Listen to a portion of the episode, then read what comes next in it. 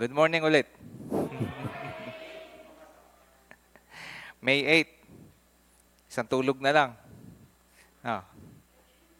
Ha? Isang tulog na lang. Leksyon na. Handa na ba yung inyong mga listahan? Ha? Topic natin ngayong umaga ay freedom pa rin. Okay? Freedom. Nung mga nakaraang mga araw, mga ilang Sunday, pangatlong Sunday School na natin ito na topic ay freedom. Nung una ay freedom dahil sa ating king, na hindi na tayo slaves. Tapos ay freedom from sin. Malaya na tayo, no? Hindi na tayo slave to sin. Ngayon naman ay freedom pa rin sa future.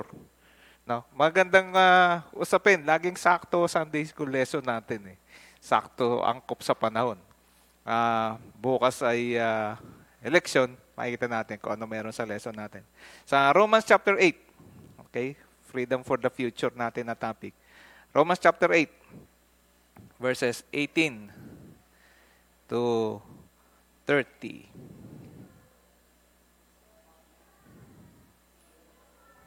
Romans chapter 8, 18 to 30. Kung meron kayong mga electronic Bible, auto Bible na hard copy, English o Tagalog, sabayan na lang sa pagbasa. Para sa akin, ang mga pagtitiis natin sa kasalukuyan ay hindi maihahambing sa kaluwalhati ang mahahayag sa atin balang araw. Sapagkat nananabik ang sangnilikha na ihayag ng Diyos ang kanyang mga anak. Nabigo ang sangnilikha, hindi dahil sa kagustuhan nito, kundi dahil itinulot yun ng Diyos. Gayunman, nagbigay din siya ng pag-asa na ang lahat ng nilikha ay pinalaya ng Diyos upang hindi na ito mabulok at upang makabahagi ito sa maluwalhating kalayaan ng mga anak ng Diyos.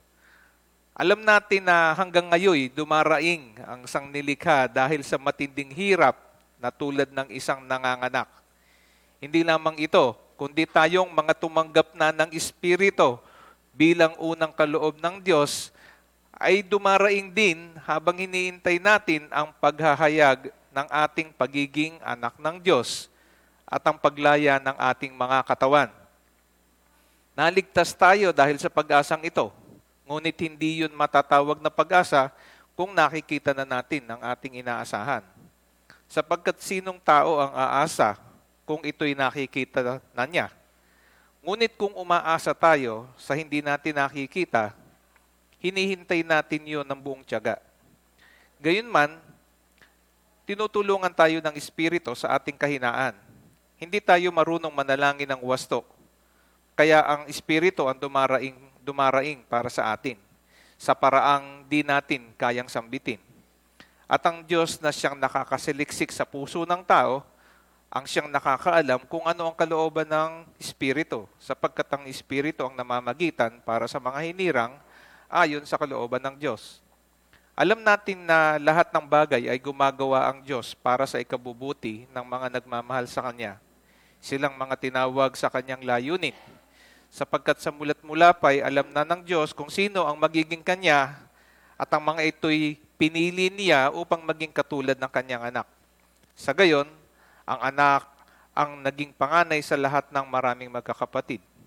Ang mga pinili niya noong una pa ay Kanyang tinawag at ang Kanyang mga tinawag ay Kanya ring pinawalang sala. At ang mga pinawalang sala ay Kanyang binahaginan ng Kanyang kaluwalhatian. Yun yung ating text. Familiar kayo dito sa Romans na ito na binabasa natin. Ang Roma, sabi nga kung anong unang umpisa tayo sa pag-aaral dito sa Book of Romans, isang napakagandang aklat yung Book of Romans kapag ka ang usapin ay usaping paninindigan sa ating pananampalataya, sa ating paniniwala. Kaya napakagandang aralin ang Book of Romans. Itong, sabi nga natin, dagdag na informasyon natin, ang Book of Romans, nasulat ito nung panahon ng kanyang huling biyahe papuntang Rome, itong si Paul, biyahe na hindi para mamasyal, kundi biyahe bilang prisoner. bilang prisoner. At matagal nang ginugusto ni Apostle Paul na makarating sa Rome. Pero nagkatotoo, hindi nga lang as tourist, no? As a prisoner. Pero sa kanya pagiging prisoner, no, ay parang naging mas effective ang kanyang pangangaral. Marami siyang nasulat na mga aklat sa New Testament while he is in prison, no? Kaya ang sinasabi ni Apostle Paul sa sitwasyon na kinakalagyan niya, actually kinakatuwa na rin niya, no? Na nahahayag ang kanyang pananampalataya, yung kanyang paniniwala ay nahahayag sa mga tao na hindi normally nararating ng evangelism. Kasama na dyan yung buong audience ng korte, no, ng court. Ito kasing si Paul, bakit ba siya na preso? Kasi naparusahan siya. Di ba? Naparusahan siya. Tapos, nung malaman na siya ay Roman citizen, palalayain na siya. Sabi niya, ba't papalayain ka doon? Hindi, aapila ako hanggang kay Emperor, hanggang sa Rome. Aapila ako na hindi niyo ako tinrato na parang isang Roman citizen. So sabi ng sige, kung ganun, edi preso ka, dire-diretso yung appeal niya hanggang doon sa Rome. No? Tuloy yung kaso, no? Parang ganun. Parang may kaso rin tayong nasusundan ngayon, eh, no? Isang sikat na celebrity, no?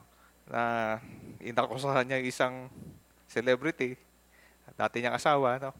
Tapos nung matatalo na yung nagdemanda, ba sabi, nare-request niya yung korte na dismiss na lang yung case, ngayon pa, matatalo siya, no? So sabi ng korte, hindi pwede. Di ba? Tuloy ang kaso. Hindi pwede dismiss. So hanggang sa mako-convict, magkakaroon ng conviction. So si Apostle Paul, iba naman. Pinalalayan na sana siya, pero sabi niya, hindi. Kailangan makarating to sa, no? Makarating tayo sa atas-taasan. So, ayun, aabot siya sa Rome. Okay. Etong Romans, yung first part ng Romans, ay nandito yung basis at saka yung reality ng pagiging ligtas natin dahil sa pananampalataya. Yung ating dahilan, yung ating pinangangatawanan, pinaninindigan na tayo ay napapawalang sala dahil sa pananampalataya. Nandun sa first part ng Romans yan, from chapter 1 to 4. Ibig sabihin, yung pananampalataya natin, yung kumpleto, no? Yung kumpletong pagtitiwala kay Jesus, yun lang ang paraan. Walang ibang paraan para maligtas ka. Walang ibang paraan. No? Ang paraan lang para maligtas ka for the future ay manampalataya ka kay Jesus Christ. Yan yung focus ng first part ng Romans. Tapos sa chapter 5 to 8, ipinaliliwanag dito ni Apostle Paul, ano yung implication ng kamatayan ni Jesus Christ? Kaya nung last Sunday, ang topic natin is yung death niya, di ba? Yung pagiging isa sa kamatayan. Kung nakaisa ka niya sa kamatayan, makakaisa ka rin niya sa pagkabuhay na maguli. So yung simula sa chapter 5 at saka chapter 8 ng Romans, in-emphasize doon ni Apostle Paul yung importansya ng kamatayan ni Jesus Christ na pinaniniwalaan natin na tao na nag-exist some time ago, na itong tao na to hindi ordinaryong tao. Siya ay tinalaga ng Diyos. At siya ay Diyos in nature, 'di ba? Yung kanyang katauhan ay isang Diyos, pero nagkatawan tao siya, no? Yung kanyang persona ay talagang Diyos. Sa chapter 8, ito yung topic natin. Ito yung climactic, no? Climactic resolution ng lahat ng sinabi niya simula chapter 1 hanggang chapter 7, late chapter 7. Na kung ikaw ay Kristiyano, there is now no more condemnation. Yun yung nasa Romans chapter 8:1. Yun ang umpisa ng chapter 8. Pagkatapos ng kanyang explanation sa verse 1, sa chapter 1 hanggang chapter 7, na sinasabi niya na hindi ko ikinakahiya itong gospel na ito, eh, di ba? Andito yung kaligtasan, eh. Pinaliwanag niya yung bakit mo kailangan maligtas kasi nagkasala ka. Kahit ano sabihin mo, nagkasala ka talaga. Kahit sabihin mong wala kang kasalanan, pananaw mo lang yun.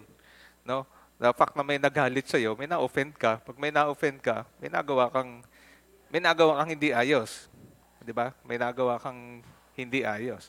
Kung na-offend din, masyadong sensitive lang yun. Kaya na-offend sa akin. eh sabihin na nating sensitive lang yung tao kaya na-offend mo. Hindi ka pa rin nakalakad doon sa paraan na para maalagaan yung kanyang pagiging sensitive. Di ba? So wala ka pa rin katuwiran. Hindi ka pa rin ligtas. Kasi may paraan ng paikipagtalastasan para sa mga taong sensitive. Di ba? Tama? Di ba ganun? Meron sa psychology. Iba-ibang klase tao, iba-ibang klase ugali. Kaya yung iyong pakikitungo, dadaan din siya sa isang systematic na paraan ng paikipag-communicate, ng communication para hindi siya ma-offend. No? Kahit ang banal na kasulatan, sinasabi rin yun. Kayo, di ba, na nag-aakalang matibay, mag-ingat-ingat din kayo. Baka kayo matisod, di ba?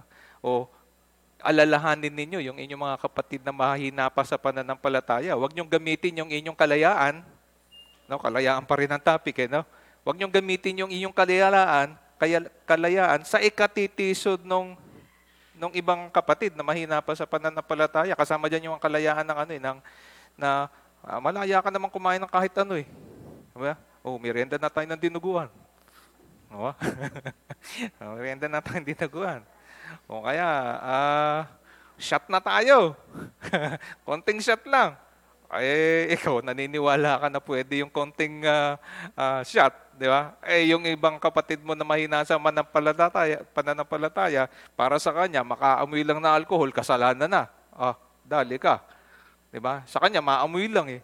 O ikaw, sa akala mo pwede. Dahil, hindi naman talaga masama yung alak by itself. Katulad ni Apostle Paul, ang payo niya kay Timothy, minum ka rin ng konting alkohol. Dahil yung tiyan mo, masasakitin lagi. No? So, hinahaloan niya. May mga ganun eh. No? In a way, medicine yun. Pero in moderation. Kaya nga in moderation. Oh, no? Baka kumalat ha. Naku, naka-podcast yata tayo eh, no? Sabi, naku, sa dasma, tinuturo, pwedeng uminom. Haba?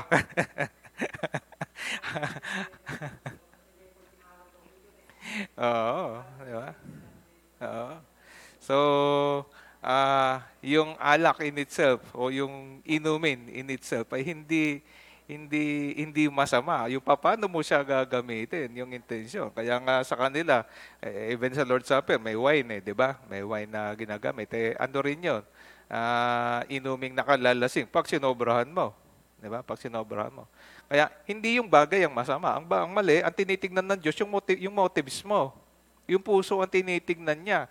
Kahit nga tama yung ginagawa mo, ba't mo ginagawa yung tama, kabutihan ginagawa mo, mali pala yung motibo, haba, hindi ka pa rin makakaligtas doon.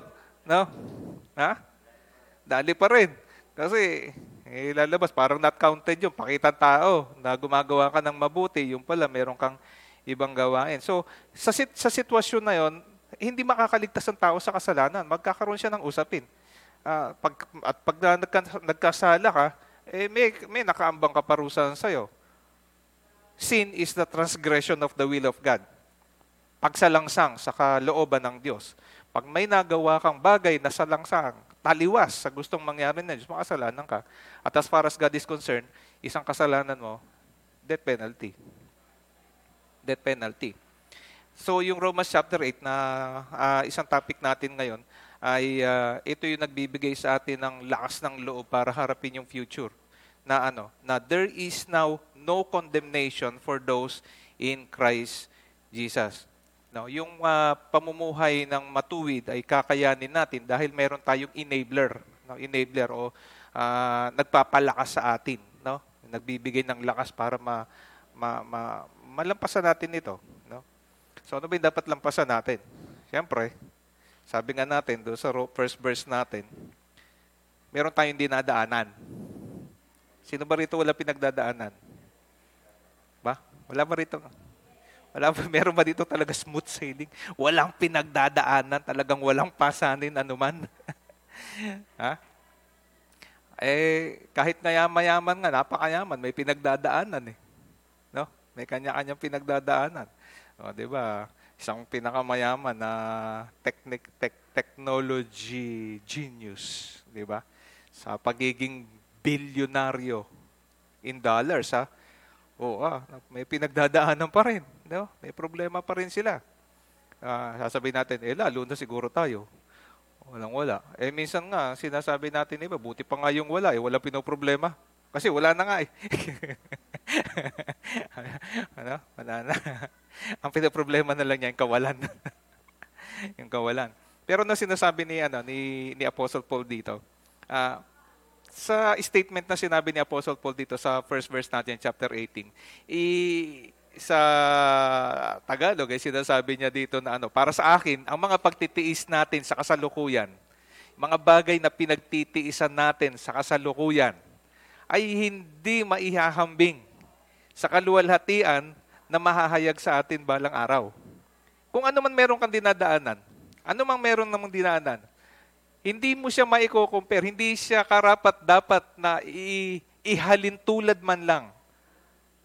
No? Ilinya man lang, isama sa kategorya para i-compare yung kaluwalhatian na makikita natin. Maingat na maingat dito si Apostle Paul sa pagkakalatag niya. Remember, si Apostle Paul ay isang napaka-learned person, marunong, aral. Kanino siya aral? Aral siya kay Gamaliel. Sino si Gamaliel? Isa si Gamaliel sa mga kinikilalang leader ng panahon na yon pagdating sa usapin ng pag-aaral sa kautusan. Isa siyang respetadong miyembro ng Sanedrin. Yan si Gamaliel. Kaya kung siguro sa panahon natin ngayon, hindi lang siya PhD degree. Kung baga sabihin natin may PhD pagdating sa usapin ng banal na kasulatan. Doon siya nag-aral. Kung ako, kung sa tanda ko, 50 na kaya. 50 na yata ako. Nung mag-aral ako ng tinuloy ko yung aral ko ng MBA, ng Masters. Ako pinakamatanda sa klase namin eh. Tanda pa ako sa prof ko eh. Sabi na, ba't nandito ka? Sabi ko, nalalaos na yata eh. Kailangan mag-aral ulit. So, mag-aral ulit ako ng MBA at the age of 50. Kaya kayo, bata pa kayo. Ataw. No? Ataw. No? Walang age does not matter. Hindi ko pa naaabot si sister. Doctorate na eh. Doctor ka na. Hindi pa. Tinatrabaho pa yung pagiging doktor. Pero hindi doktor ng tao. Doktor sa utak. Doktor sa utak. Alright. So, ito si Paul, nag-aral ito sa paanan. Ito si Gamaliel. Kaya, pag sinabi niyang, I consider, no? Para sa akin, etong suffering na dinadaanan natin ay hindi pwedeng ihalin tulad. Saan siya nanggagaling doon sa sinasabi niya, para sa akin, I consider, saying this, I consider all things, our present sufferings, galing yun sa kanyang aral. Galing yun sa kanyang natutunan. Bukod sa kanyang sariling sipag, no, sa kanyang sariling pagiging isang taong makadyos. Kaya nga lahat ng ginagawa niya para sa Diyos eh. Pumapatay nga siya ng tao para sa Diyos eh. Yun yung akala niya, naglilingkod siya eh. Yun eh. Aral pa siya sa banal na kasulatan. Kasi kasama yun, no? Kasama yun na very careful siya. Pero para magkaroon siya ng conclusion, ay siguro bagay na dapat nating paniwalaan din. May credibility kasi na magsalita to si Apostle Paul. Napaka-importante sa mga taong pinakikinggan natin yung credibility. Alright? So, suffering of any kind, of course, sabi niya, is not comparable. No? Sa ating hinaharap ngayon, katulad dito, meron tayong mga pinagdadaanan. Bukas hindi natin alam kung ano yung mangyayari. Yung bang ating pag-asa bukas, no? Paano nyo nababalanse yung inyong experience? Kung ano man yung mga pinagdaanan nyo na, kung ano mang edad na kayo. Yung bang inyong experience, sa inyo simula na magkaroon ka ng isip, paano siya nakakaapekto sa posibleng kawalan ng pag-asa bukas at sa mga susunod na araw? Posible. Na yung mga pinagdaanan mo, nagdadala sa'yo sa isang kaisipan na, teka, para yatang hindi ayos ha. Meron yatang hindi ayos ha. Parang, ano future ko? Kung ito yung kalalagayan ko ngayon, kung ito yung pinagdadaanan ko, ano mangyayari? So, tulad bukas, may mangyayari. No? Pag nanalo yung isa, may nag-iisip sa inyo, ano na mangyayari sa Pilipinas? Pag nanalo naman yung isa, may nag-iisip din ng ganun. Ano na mangyayari sa Pilipinas? So kahit pala sinong mangyari, ang tanong is, ano na mangyayari sa Pilipinas? Tama ba? O, tapos nag-aaway-aaway kayo. Yung pala kahit sinong manalo, may nagtatanong. Ano ba survey ngayon? 50-50 na yata, ano? Halos? Tama ba? Ano na ba survey ngayon? Parang 60-40, 60%. Ano, di ba? Malaki. May posibilidad pang magbago, sasabi niya. Pero may mga, even mga mananampalataya na may agam-agam. Sino ba ang mga marosas ang bukas? Sino ang maberde ang bukas? Mapulat maberde. Pero meron kayong kaba, no? So, paano siya nakaka-apekto? Nagsasuffer ba kayo ngayon? Diba? Yung bang inyong mga naging suffering ay nakaka-apekto? How do you put balance?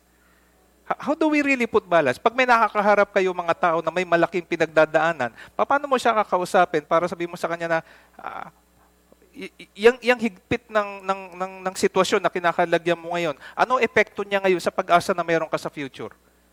Nawawala ba yung pag-asa? Nawawala ba? May mga kapatid tayo na nawawala. Nagkakaroon ng agam-agam na sasabihin, parang bro, parang napapaisip ako. Kumusta ba yung Diyos natin? Bakit ganito pinagdadaanan ko? Parang napapaduda tuloy ako sa tindi nito sitwasyon ko. Ano-ano mga sitwasyon? Iba-iba. From financial to emotional reasons, psychological reasons, mga relationship, job security, kung ano-ano, di ba? Napapaisip tayo. Lalo na pag nahaharap ka sa isang malaking gastusin. No? Lalo pag health issues. Isang araw, may kausap din ako, health issue rin ang topic. Ang masaklap nun, sabi niya, nakakailang milyon na kami. Tapos, ang pupuntahan din, Tigok. Diba? Double whammy, sabi ka, double whammy. Nagatusan ka na, doon din ang punta. So isip, gagatusan ko ba to o hindi? Tapos biglang may magsasabi, in God, with God, all things are possible. Eh, hindi ko ma-connect, sabi ng gano'n. Hindi ko ma-connect. Nahihirapan sila i-connect. Bakit? Pagkakulang ang iyong pananampalataya sa sitwasyon na ito na pinipresent ni Apostle Paul, hindi magiging holistic yung iyong pananaw sa buhay. Kaya ang iyong pinagdadaan ng hirap ngayon, pwedeng makaapekto sa iyong pag-asa bukas sa mga susunod na araw. Kaya sinasabi ni Apostle Paul, pag-isip-isip kayo mga taga-Roma, ano bang meron na pinagdadaanan yung taga-Roma? Marami silang pinagdadaanan. May suffering sila na dinadaanan doon. At yung suffering na yun, may tendency na mag-agam-agam. Kaya nga yung iba, bumibitaw sa pananampalataya. Bakit? Ba't bumibitaw ka sa pananampalataya? Ba't ka na mabibitaw kung napakaganda ng buhay? Diba? Kung dahil sa pagiging Kristiyano mo, napakaganda talaga ng buhay. Ba't ka nga naman bibitaw? Kung sa pagiging Kristiyano mo, umani ka ng maraming batikos, nagkaroon ka ng maraming mga oposisyon, mga maatake sa'yo dahil naging Kristiyano ka at yung buhay mo ay nagiging matino, malinaw, ay malalagay ka sa alanganin, abay yung iba, napapaisip. Tama ba kayang nagsinuko ko yung buhay ko kay Kristo? Para yatang, hindi, di ba? So sabi ni Apostle Paul, kung may pinagsasuffer ka, hindi yan maikukumpara sa future glory. Right? Bakit? Bakit may suffering sa ngayon? Dalawang bagay ang suffering na pinagdadaanan natin from the creation itself. The earth itself is crying out. Sabi nga ng mga environmentalists, di ba? Yung save the earth movement, etc. Because they know there's something is wrong. Something wrong is going on with the environment that we have. Kaya nga dito sa verse 19, even the creation, and when we talk about creation, ito yung mga nilalang, di pa dito kasama yung tao, mamaya pa yung tao pag-uusapan dito. The creation itself eagerly awaits, no? eager in expectation for the children of God to be revealed. So, hiwalay yung creation, hiwalay yung mga children of people, di ba? Yung mundo, even yung mundo, parang sumisigaw na inaantay na yung mga anak ng Diyos ay ma-reveal. Bakit kaya? Pati yung mundo, umiiyak . Kaya nga, ang daming drawing na yung earth, di ba? May lumuluha, di ba? Kasi kung ano-ano na nangyayari sa mundo, di ba? Ano bang meron sa mundo na ito? Nahihirapan na nga. Ano ba nahihirapan? Pollution, noise pollution, climate change. Ayan, climate change. Gamit na gamit yung climate change, di ba? Lahat na lang, climate change. Namatay daw yung mga dinosaur dati sa climate change. Sabi ko, paano kaya nangyari? So, nagkaroon ng climate change. May pollution na ba nung panahon ng dinosaur? So may iba naman silang dahilan kung bakit nagkaroon ng major pollution. So sabi nila may bumagsak na malaking meteor, tapos nagkaroon ng dust, no? Yung dust na yon, parang yun yung pollution, tapos nagka-problema sa environmental climate, namatay lahat yung dinosaur, di ba? Iba naman kung ano-ano na sinasabi ng mga science. Ba't dinosaur lang? Diba? So, sabi naman iba, tayo naman niniwala na naubos yung dinosaur, nalunod. Ba't nalunod? Sabi ng Bible, bumaha. Ba't bumaha? Paano mo nasabi bumaha ng sobrang lalim na nakakalunod? Isa sa mga pinakamatataas na bundok, nakita yung fossil ng isda. Diba? O paano napunta yung isda doon sa matataas na bahagi ng bundok kung hindi ang tubig dagat ay umabot doon sa mga lugar na matataas ng bundok, kaya nagkaroon ng fossil. Bakit nagkaroon ng buto ng isda dito? Tao naman nung araw na yun, hindi naman umaakit sa matataas na bundok. Hindi pa naman, ngayon lang naman nag-aakyat. So ngayon, maraming dahilan, ano? Pero maraming mga tao na takot na takot sa nangyayari sa mundo. At yung kanilang agam-agam ay nagigis silang,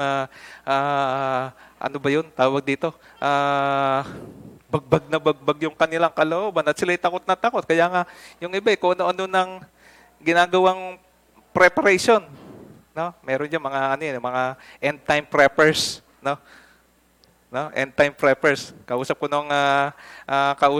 isang linggo lang, kausap ko yung isang HR officer sa office. Sabi niya, Sir, di ko ba nag-iimbak ka ng pagkain sa bahay?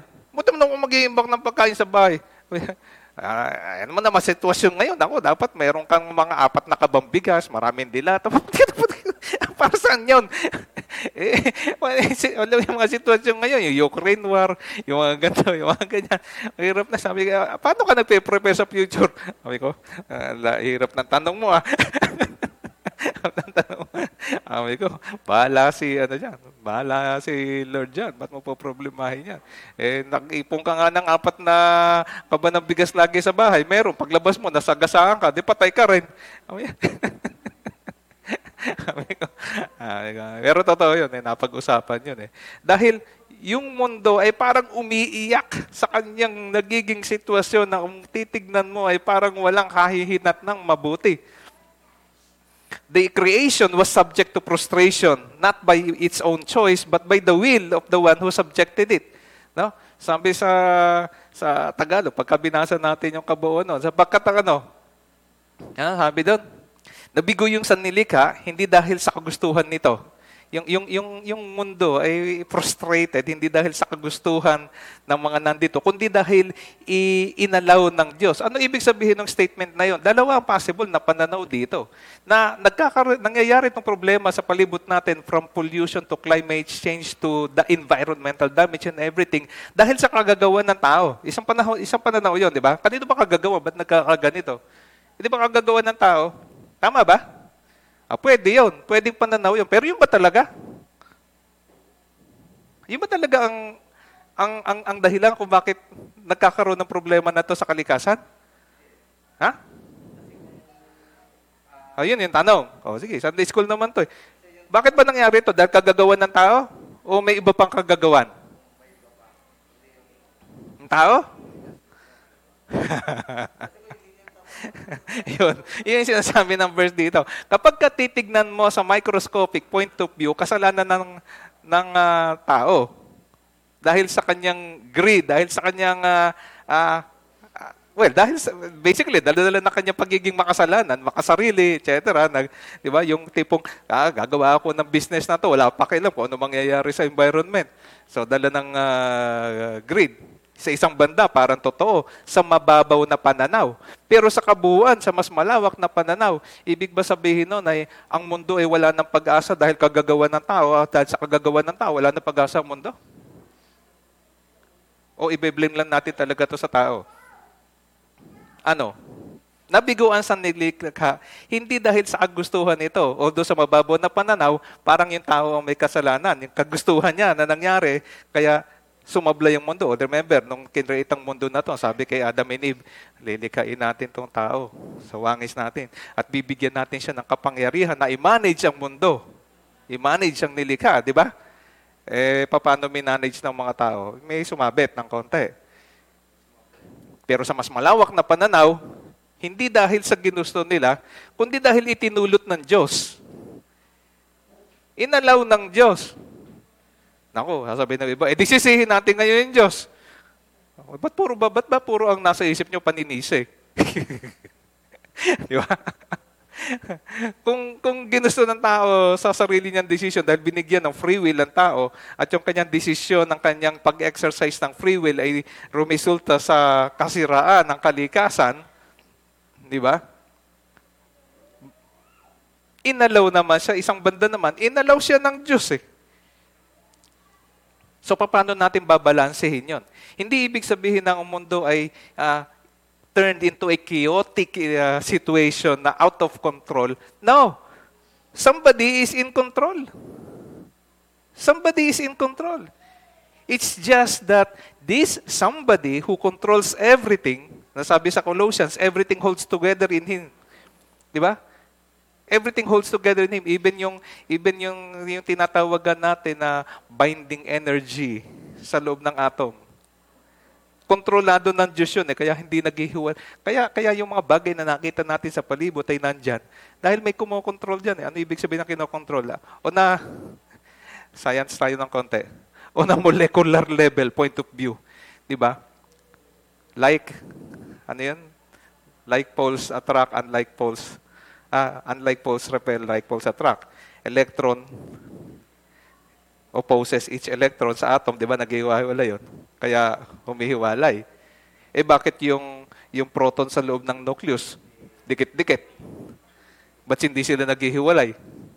Akala ko ba kapag ka negative to negative, ito pose. Kaya kung ito yung atom, ito yung mga electron. Ba't nakatungang kakailan?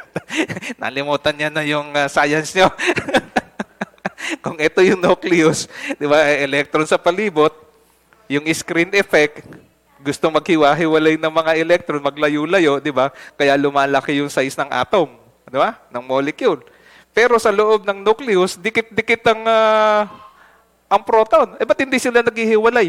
Yung energy na nagkikip sa kanila para hindi maghiwa-hiwalay, yun yung tinatawag na binding energy of the atom.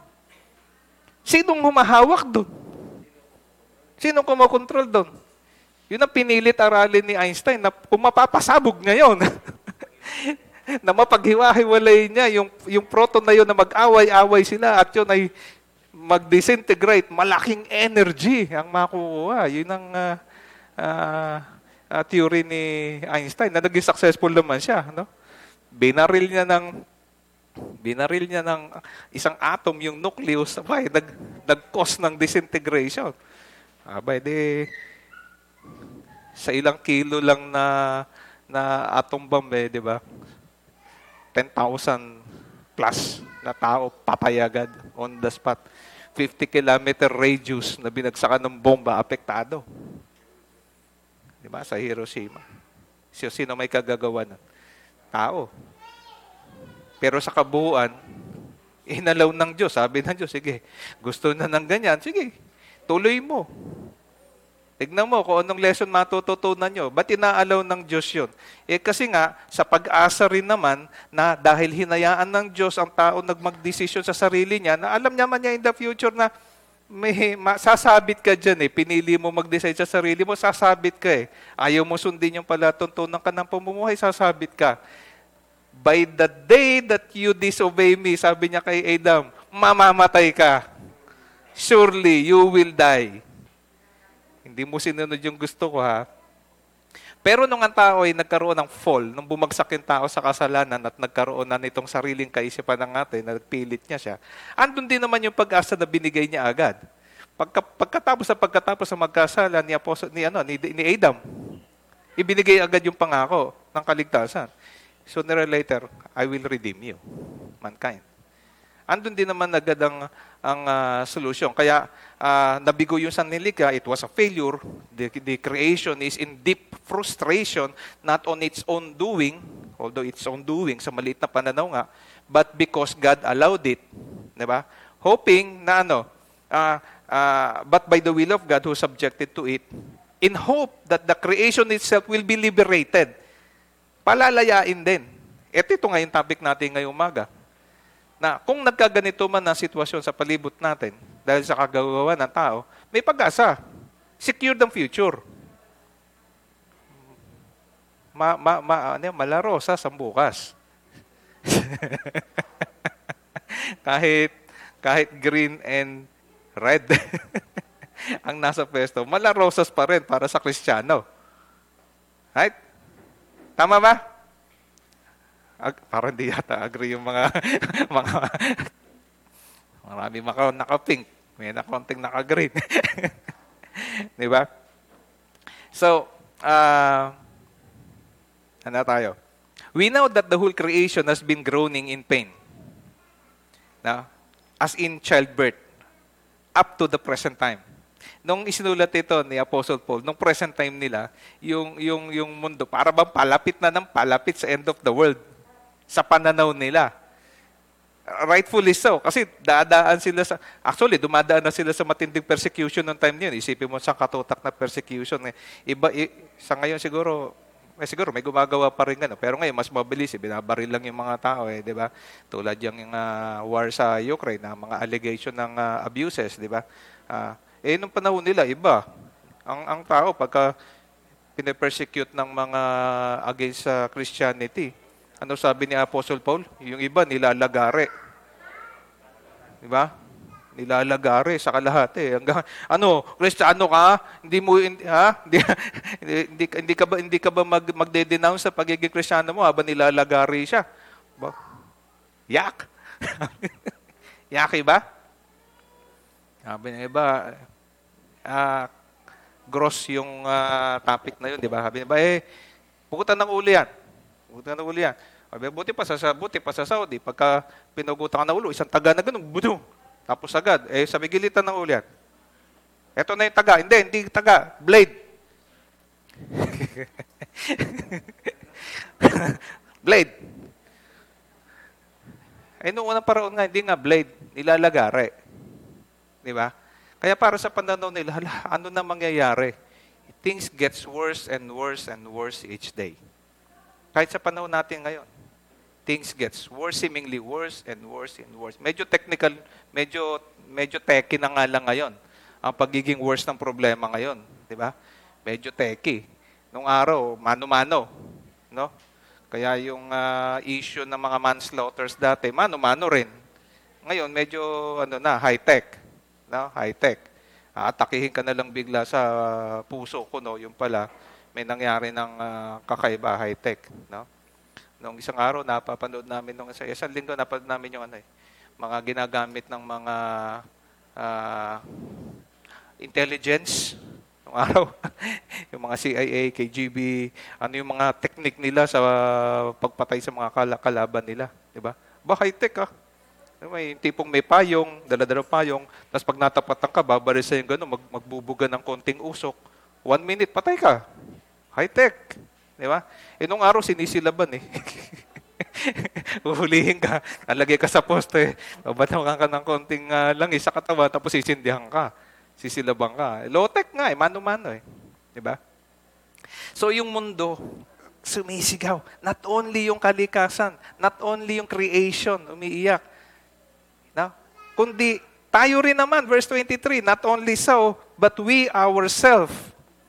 Tayo rin. Masaya mo, verse 23.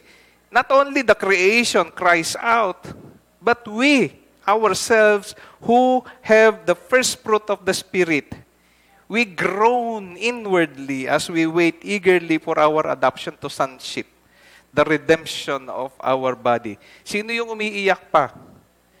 Tayo na ano raw, na may spirit na binigay sa atin.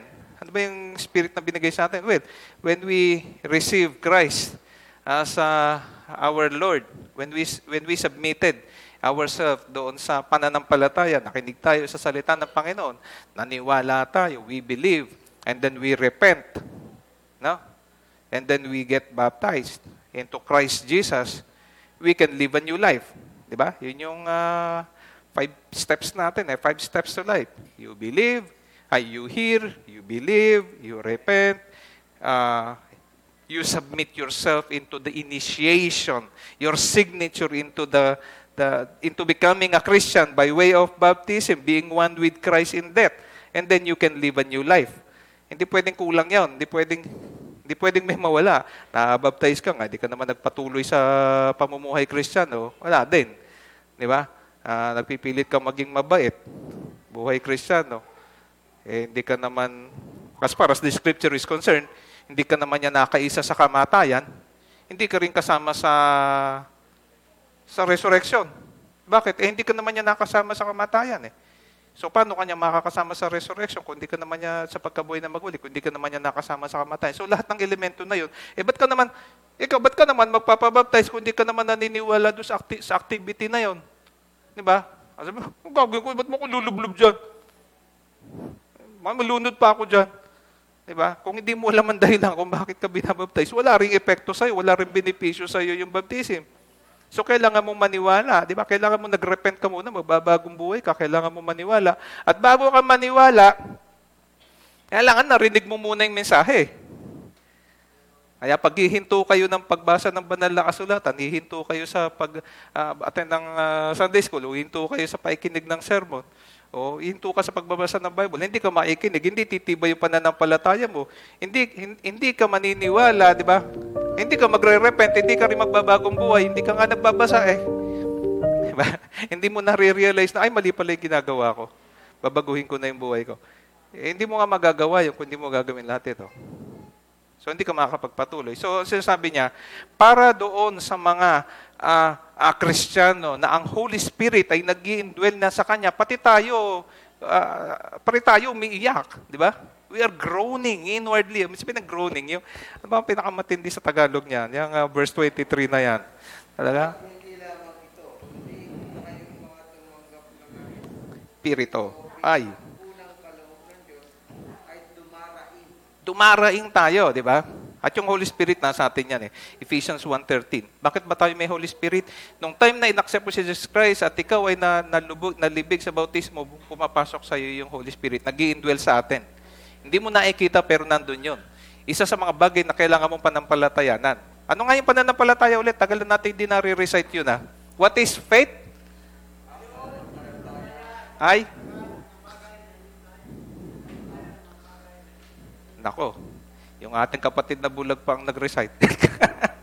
Madyan eh. Ayan. Talagang pagkatanong na pagkatanong, alam mo agad ang sagot, mabilis. Di ba? Ang pananampalataya ay kasiguruhan sa mga bagay na inaasam at katunayan sa bagay na hindi nakikita. Pagka sinabi ni Jesucristo na nung ikaw ay nabautismuhan ka, tumira sa katawan mo rin ang banal na Espiritu, paniniwalaan mo yun na nasa iyo yun. Nakatunayan ang kanyang presence sa buhay mo at yun ang nagbibigay ng garantiya. Para bang seal of quality. Na ikaw ay Kristiyano. Kaya pagka namatay tayo at pupunta na tayo haharap na tayo sa Golden Gate, sa heaven, ano ba tatanong sa'yo? Asan yung seal mo? Diba? Asan yung seal? Quality seal. Ito po. Pag nakita, ay, may Holy Spirit. Eh. May ba dyan eh?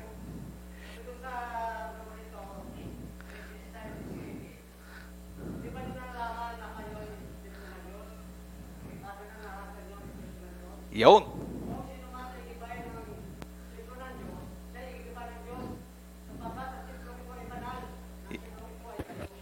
Wow, ayan. Si Brother Gianni, ang ating buhay na taga-patotoo, na kapag ka binabasa nyo ang Biblia, kahit katulad ni Brother Gianni, hindi na nakakakita, ba? Nakakapag-recite. Oh, eh sige, kukonsensyahin ko kayo ngayon. Kayo, na malilinaw ang mata. Ano? Sige, harapin ninyo. Kayo na malilinaw pang mata at sinasabing batang-bata pa na magagaling pa ang inyong mga memorya. Asan ang mga memory verse nyo? Kasi bakit? Pag wala kayong memory verse, wala kang panghahawakan sa panahon ng kahirapan. Yun ang puhunan mo, memory verse. Pag wala kang maalalang salita ng Diyos na magpapalakas sa'yo, iisa lang ang pupuntahan nun, manghihina ka. Yun lang yun. Wala kang baon. Wala kang bala. Wala kang bala. O, mag-ipon-ipon na kayo ng bala. Dahil yung gerang haharapin natin, malupit-lupit na gera, ibang klaseng gera. Hindi to gerang physical. Gerang, our battle is not against the rulers of the earth, but against principalities, against spiritual powers. Yan ang gera natin.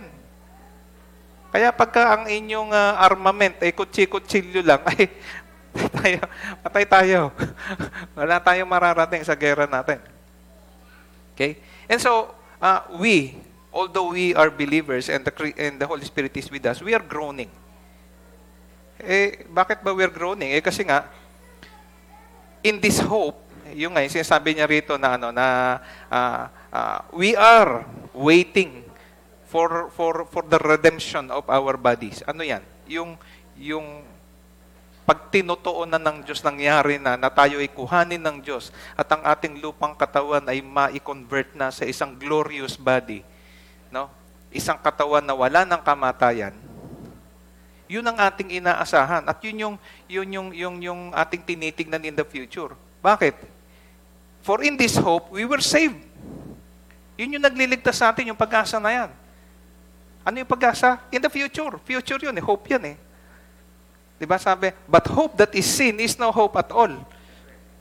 Who hopes for what they already have? Bakit mo paaasahan yung meron ka na ngayon?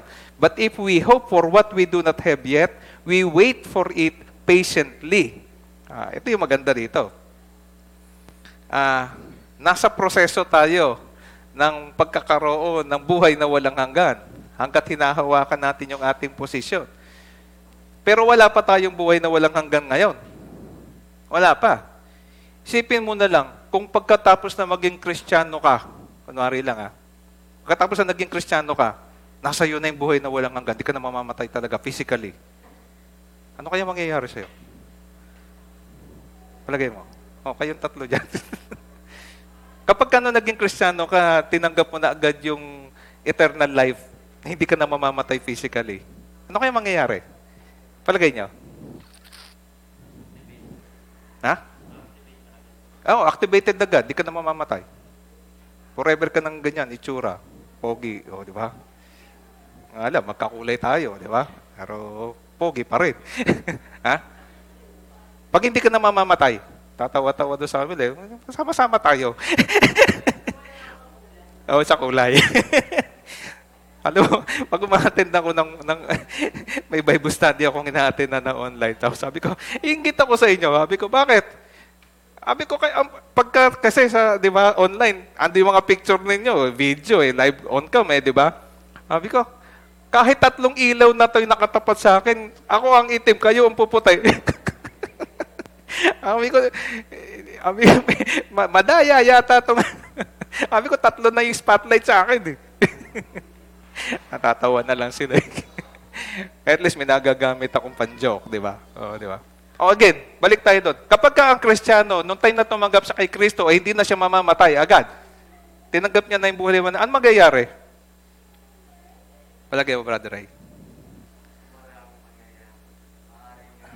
Hindi ka na mamamatay, ha?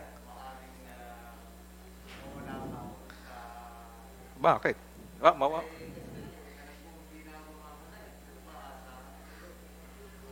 Ha? Hawak mo na, hindi ka na mamamatay eh. Lalaban ka na sa gera mo. Para ka Rambo.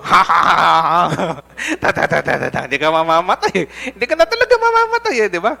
No, sisisid ka na sa mailalim ng dagat na wala ng scuba. Kasi hindi ka na mamamatay eh. Di ba? Hindi ka na mamamatay. Aakyat ka na sa Mount Everest na walang life support. Kasi hindi ka na nga mamamatay eh. Gagawa ka kaya ng mabuti forever kasi hindi ka na mamamatay? Palagay nyo. Gagawa ka pa kaya ng mabuti kasi hindi ka na mamamatay? O pupursigihin mo yung kagustuhan mo to the extent na makakalamang ka sa iba kasi hindi ka na mamamatay, hindi nagagana sa'yo death penalty. Ha? Palagay nyo, agree kayo doon? Baka maging palalo ang tao? Ha? Yayabang. Ha? Well, di na siya matatakot gumawa ng masama. Eh, kasi di na siya mamamatay eh. So may pag-asa pa ba siya? Ha? May pag-asa pa ba yan? Wala na. Eh, hindi na nga siya magbabago dahil di naman siya mamamatay eh. Diba? Kung mara, galit ka. Tamo, kaya tingnan mo, ang topic natin, 5 minutes na lang tayo. Kapag kayo yung tao, pag sinabi na, ikaw, 1 week na lang ang buhay mo. Sinabi ko sa'yo, 1 week na lang, ano gagawin mo? Ano gagawin niya? Magsisisi ng kasalanan. Kasi 1 week na lang. Mamamatay na, no? Magsisisi ng kasalanan. Ano pang gagawin ng iba? Ha? Gagawa na ng mabuti. Kasi 1 week na lang eh.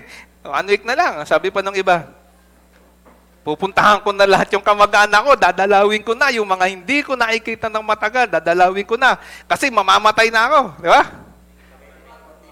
Maikipagbati na ako sa mga nakasamaan ko ng loob. No? Kasi mamamatay na ako. Eh kung di ka mamamatay na forever.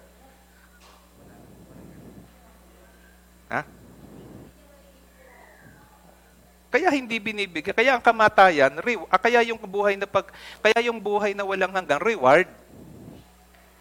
Kaya siya ginawang reward in the future. Kaya nga nung magkasala si Adam and Eve, 'di ba?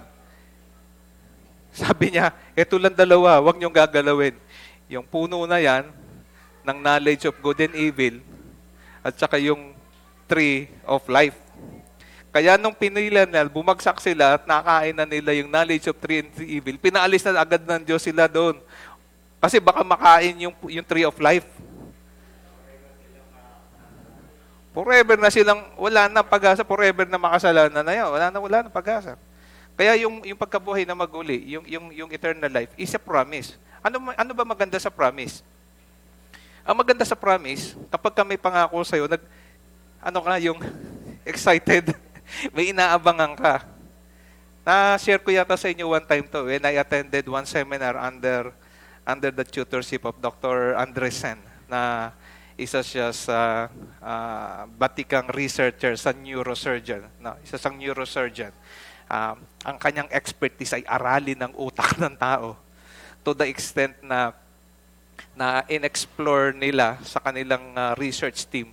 Paano ba tumatakbo yung isip ng tao? Tapos in-scan nila yung isip ng tao, nilagay nila under lahat ng klaseng scan. CT scan, ano pa ba yung ibang scan?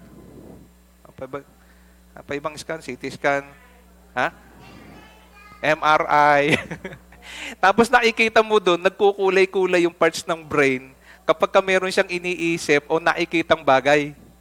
Kung papanoorin siya ng bagay na ganito sa picture. Pag nakita niya yung picture na yon, makikita yung reaction ng brain. Papakitaan ka na nakakatakot na picture. Ano nangyari sa brain? Papakitaan ka na nakakatakot na picture. Ano mangyayari sa brain? So, may mga specific parts ng brain na nagfa-fire up depende sa sitwasyon na meron ka. So, tinignan nila yung nagtanong si Dr. Andresen sa audience at that time, dami namin. Classmate ko si Jasa noong time na yun, nandun din siya eh. Si Don Jaime. Sabi niya, "What do you think? Saan mas active ang brain? Doon sa time na ina-anticipate niya yung reward o yung time na natanggap niya yung reward? Yung incentive. Diba yung incentive? Saan mas aktibo yung brain? Sabi niya ganyan. Sabi ni iba. Siyempre, pag natanggap mo na yung reward, lalo pera yun eh. Sabi niya, sige, pera or whatever. Saan mas aktibo ang brain? Saan mas creative ang brain? Saan siya mas lalong aktibong-aktibo, excited? Saan excited ang brain? Doon sa time na tinanggap niya yung pera na incentive o yung time na ina-anticipate niya pa lang na matatanggap niya yung pera? Yeah. So, karamihan ng taong sabi, siyempre, pero di, pag natanggap mo yung pera, excited, di ba gano'n? Kasi kung tatanggapin mo pa lang, di excited. Pero sa totoo, yung brain, mas excited kapag ka ina-anticipate mo pa lang yung reward. Yeah, supportado yan ng, ng study sa neuroscience. At yun ang nagiging trend ngayon ng aral. Which is, the scripture is very, very true. Bago pa nagkaroon ng expertise ang tao sa pagre-research about human behavior, sinasabi na ng banal na kasulatan, itong pag-asa na yan, yung hope na yan, ang nagtatribe sa atin, nagfi-fuel sa atin, bakit natin nalalampasan ng mga pagsubok? Bakit natin napapagtiisan? Pareho siya ng panganganak. Ano meron sa panganganak? Yung mga nanay na pwede magkwento nito sa atin eh. Bakit napapagdaanan ninyo yung tindi na, di ba karami naman sa inyo takot pagka manganganak?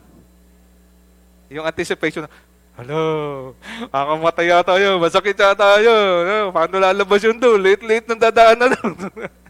Ano-ano na ng kwento, di ba?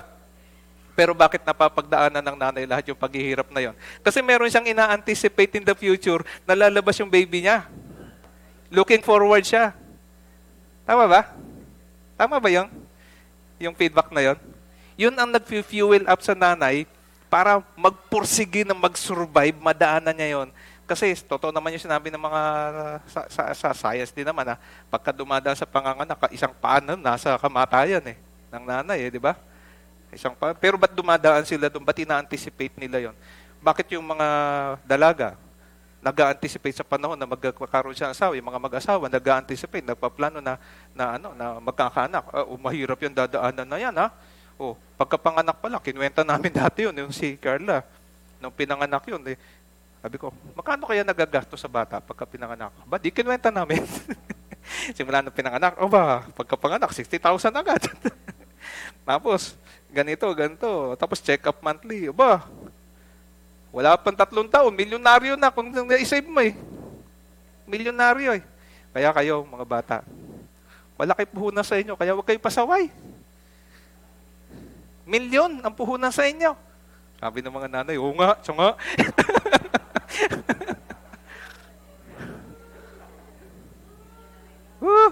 Anong ka dyan? Diba? Buhay pa, punuhunanan ka na ng buhay, hindi lang buhay, pera. Sabihin mo na pinakamahirap natin dito, kasi ba pinakamahirap dito? Milyon na nagastos mo sa totoo lang. Kung hindi ka pinanganak, milyonaryo nanay mo. Pero ba't ipinalit? Kasi nga yung pag-asa eh, yung hope. Yung hope. Kaya ngayon ba sabi, mag-aanak ako, maangat man lang ako sa kahirapan. O, di, bahala ka. Ikaw ngayon mag-aanak. Kasi ikaw yung pag-asa pala eh, di ba? Na mag-aangat eh. Kasi nanay mo, wala na eh, no? Wala na. End time na ako, anak. Wala na. Ikaw na lang ang pag-asa ko na mag-aahon sa atin. So, pag-asa. So, dahil sa pag-asa na yun, magpupursigi siyang buhayin ka, alagaan ka, pagpuyatan ka, huwag kang padapuan sa lamok. Di ba? Pagkatapos kang puhunan ng milyon-milyon, kakagating ka lang ng lamok at madedengue ka at patay. Bagano sama ng loob ang aabutin talaga ng magulang doon. Di ba? Kaya di baling mapuyat yung nanay, huwag ka lang madapuan ng lamok. Tama ba yung mga nanay? Kami naman mga tatay, tulog lang. Dead man. Pagka umiyak yung baby, patigas. Matulog-tulugan. Pero yung mga nanay, hindi ganon. Kasi iba yung maternal instinct, di ba? Alright? So this hope gives us the power. And the Holy Spirit helps us. In the same way, the Holy Spirit helps us in our weaknesses. We don't know what to pray. panahon ng taghirap natin, panahon na nahihirapan tayo, bagabag tayo, wala na, umuungol na lang tayo. Nadaanan nyo na siguro yung panahon na yun, ano? Oh, alam ko, iba rito, alam ko eh, nakarating sa akin yung mga kwento. Wala na. Hindi pa nagsasalita kay pastor, umiiyak na lang. Anong problema? Hindi ka kita maintindihan eh. Tumahimik ka muna, kumalma ka muna para maapagsalita ka, para maintindihan ko kung anong problema. Eh, hindi na nga malaman kung paano sasabihin din eh. Dahil yung pinagdadaanan eh, di ba? So, but the Holy Spirit intercedes for us in manners of prayers that we don't know how. We don't know even how what to request. Lalo na yung mga may mahal sa buhay na nasa matinding health crisis. Hindi mo malaman kung ipepray ba natin na mabuhay pa, pero ganun ang sitwasyon, o kuhanin na. Ba, ang laki kayang problema. How do we support them? How do we create this bigger picture in their mind para magkaroon sila ng calmness? Because these things will happen. This is inevitable. This will happen. Kaya nga, umaasa tayo na at least in the future, yung ating physical body mare-resurrect, and then we will be with together eternal life. Right? But during the time of crisis, during the time of situation, mahirap talaga yon. Yung isang kaibigan namin na nakakwento ko sa inyo, stage 4, cancer. So ngayon, bedridden na siya. Pero, umaharap pa sa amin sa meeting. At life coach kasi rin siya eh. Diba? So, very positive yung kanyang pananaw. Nagpapalakas. Meanwhile, yung mga pinapalakas niya, pinapalakas din siya. We love you, Joey. Love you, love you. Umuulan ng love you. We pray for you. Kaya alam, minsan nakalagay doon. Hawak lang. Eh, stage 4. Kaya minsan mag-iisip ka, ano ba to? Gagaling, hindi. Gagaling, hindi. Pwede naman gumaling. Pag sinabi ng Diyos, gagaling, hindi. Gagaling. Pero malamang-lama, pag stage 4, hindi. Diba? Pero ano pa panalangin mo? Diba? Million na yung nagagastos. We don't know what to pray in those situations. But the Holy Spirit will intercede for us. The best way that the Holy Spirit can advocate between us and God, it will be the Holy Spirit that will help us. Siya na yung, hindi na alam ni Brother Rico no pe-pray eh. Kung ako Holy Spirit, nasa kanya ako eh. Bossing. Nabahala dito. Holy Spirit eh. Alam ko kung nire-request yan para sa Kanya. Pero pag nire-request ko para sa Kanya, sigurado best para sa Kanya yun. Diba? Ayun yun. So, because He who searches our mind and the Spirit, because the Spirit intercedes for us in accordance with God's will, and we know, last verse natin, we know that in all things, God works for the good of those who love Him, who had been called according to His purpose. Kung ano man ang pinagdadaanan niyo, mga kapatid, it will be for your good. No matter what. Kay Seleniyang manalo, for your good. Mga BBMs. Kung si BBM ang manalo, it will be for your good, mga Lens. Whatever happen, it will be for our good. Agree? Agree? Parang nag-aalangan yung iba rito. Para nag-aalangan. Whatever happened, again, there is no authority on earth that will be established unless that authority is allowed by God. But you vote. You need to vote. But after you vote, on Monday, you vote. Tuesday, you're a Filipino citizen. And whoever in the throne, you support. That is our role. That is our role. Wala nang BBM, wala nang Lenny sa Tuesday. Wala nang paksyon. Because we are all one country, one nation, we are all Filipino. And we have to support whoever the leader that God will make win. Okay? Baka naman pag nakita-kita tayo next week, eh.